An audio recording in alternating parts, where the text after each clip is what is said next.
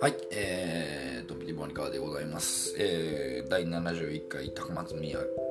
記念杯競輪、えー、決勝戦でございます。いや、まあでも、準決勝を見る限り強さが際立ったのは脇本選手と松浦選手かなという印象ですね。まあ、特に松浦選手は、えーまあ、8番手から、まああのね、相手の仕掛けどころを読んでの、まあ、インタビューを聞く限りも8番手でも仕掛けを間違えなければっていうところで、えーしっかり仕掛けてまくりきった、まあ、今の強さっていうのは、うん、やっぱりね豊橋の流れから、うん、すごいいい感じでは来てるのかなっていうのはありますね、まあ、あの初日2日目3着3着でしたけども、まあ、その辺も修正はしてくるのかなと。でもどちらも脇本選手に対してですからまああの初日2日目の対戦成績だけを見ればね、えーやっぱり脇本選手有利だなとは思うんですけどもやっぱり、えー脇本雄太を全員が破る脇本雄太を目標にって考えた時にまあ、今の力、まあ、新田選手もそうなんですけどもどちらかというと僕はもう松浦選手の方が、えー位置的に前で仕掛けれるというところを考えると、まあ、松浦選手を狙いたくなるかなと、まあ、ただ、まあ、近畿3社いますんで、えー脇本選手を、えーすんなり今出させればというか、えー初日2日目3日目のような仕掛けで、え3人が、えーできてしまうならあの、まあ、すんなりラインっていう可能性も、まあ、なきにしもあらずだとは思います、まあ、でもやっぱり、まあ、稲川選手、えーまあ、2日間ついて昨日はね、まあ、余裕というよりかは、まあ、最後、まあ、維持でも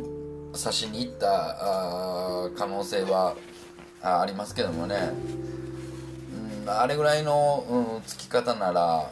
あのーなんと言ったらいいんですかね、まあ、やっぱり2日目より3日目昨日の準決勝の方が、うん、いい感触だなっていうのはあ分かったんですけども。ここはやっぱりね、えー決勝なんでうん番手をまあ狙われる要素はまああるのかなと、まあ、そこにまあ平原選手であり松浦選手っていうところがあまあどういうまあ、作戦を考えているか、まあ、2人ともねまあ、特に東野選手は脇本選手と初めて相対するっていうところもあるんで、まあ、その辺がどう影響するかっていうのがこのまあミハイの見ど見どころかなとは思うんですけども。うん、まあ、稲川選手がまあしっかり突き切れるかっていうところもやっぱり、えーこのレースを予想するところで重要なファクターなのかなとは思います。はい。えーまあ、なので、まあ、ちょっと展開予想をしていきたいなと思います。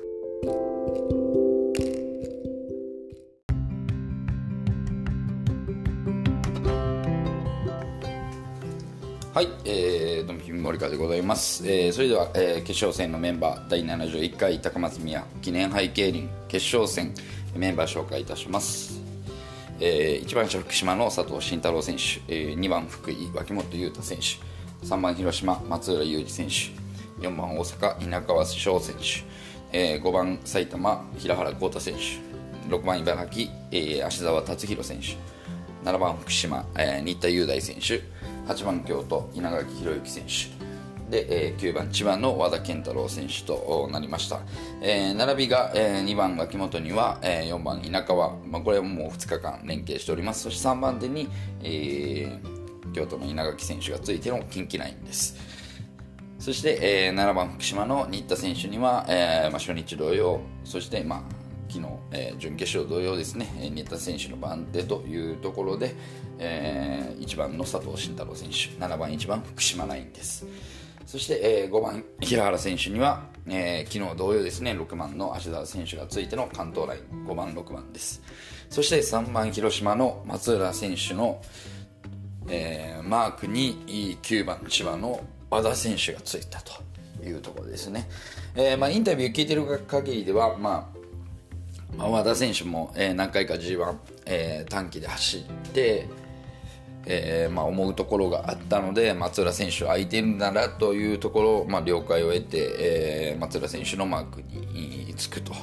いうところでございます、まあ、松浦選手的にね、えーまあ、後ろに和田選手ついてくれるっていうところは、まあ、心強い部分も、うん、あるとは思うんですね。えーまあ、一番後ろでも8番手になるわけですから、うんまあ、G1 の、えーまあ、決勝で8番手っていうのはなかなか厳しい位置だとは思うんですけどもある程度ね展開が向かない限りなかなかこう今のね、スピード競輪で8番手っていうのはなかなか苦しいんですけども、まあ、昨日は早めの仕掛けで、えー、それをまくりきった調子もあり、うん、でもまあこの決勝のメンバー位置的に考えればまあなかなか松浦選手の走り方なら、えー、まあ8番手になることは可能性的に少ないのかなと、えー、いう部分もありますし逆に松浦選手が8番手になるような展開ならえーまあ、チャンスも十分出てくるんじゃないかなというところは、えー、考えれます、まあ、基本的には前を取るのが、まあ、近畿なのか、まあまあ、多分、まあ、脇本選手が取ると思います。で、えー、その後ろに佐藤選手がついてでまあ関東で後ろ攻めがまあ多分松浦選手になるとは思うんですけどもね。それかも平原選手。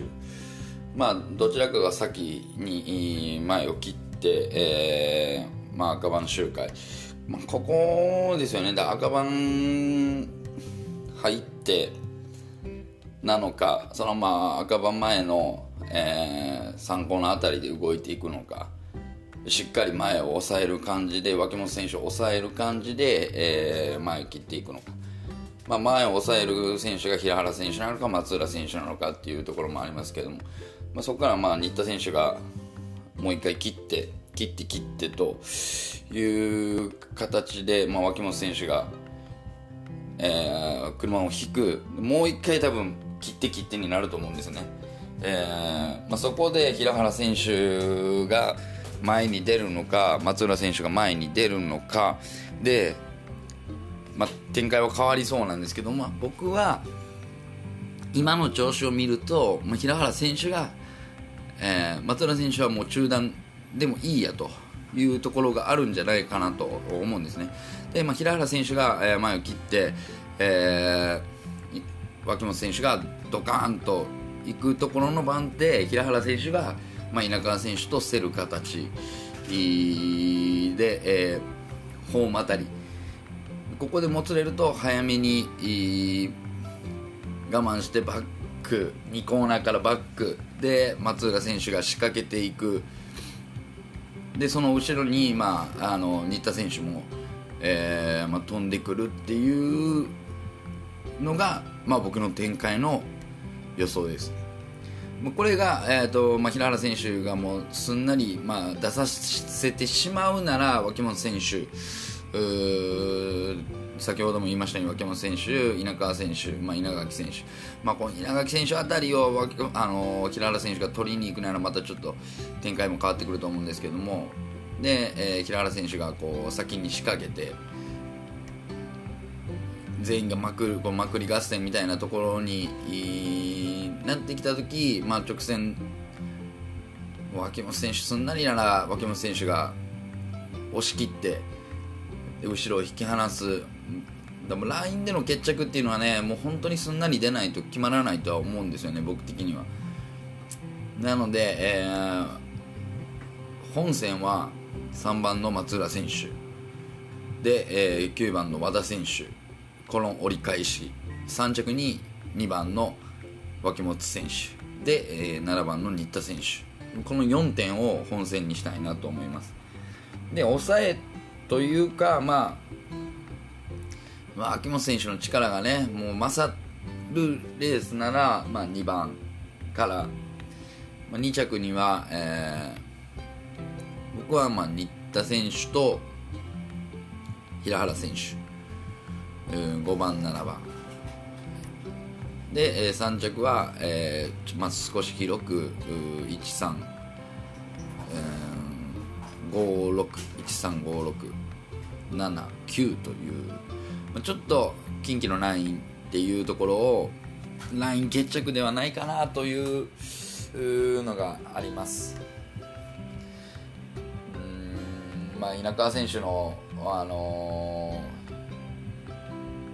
ー、ねえー、仕事プリもそうですけどもやっぱりちょっとうん白虎賞のような感じになるかなっていうところがあるんでね。ならばやっぱり稲垣選手とかが突っ込んでくる可能性もあるんですけども。それはまあなかなか厳しいかなとこの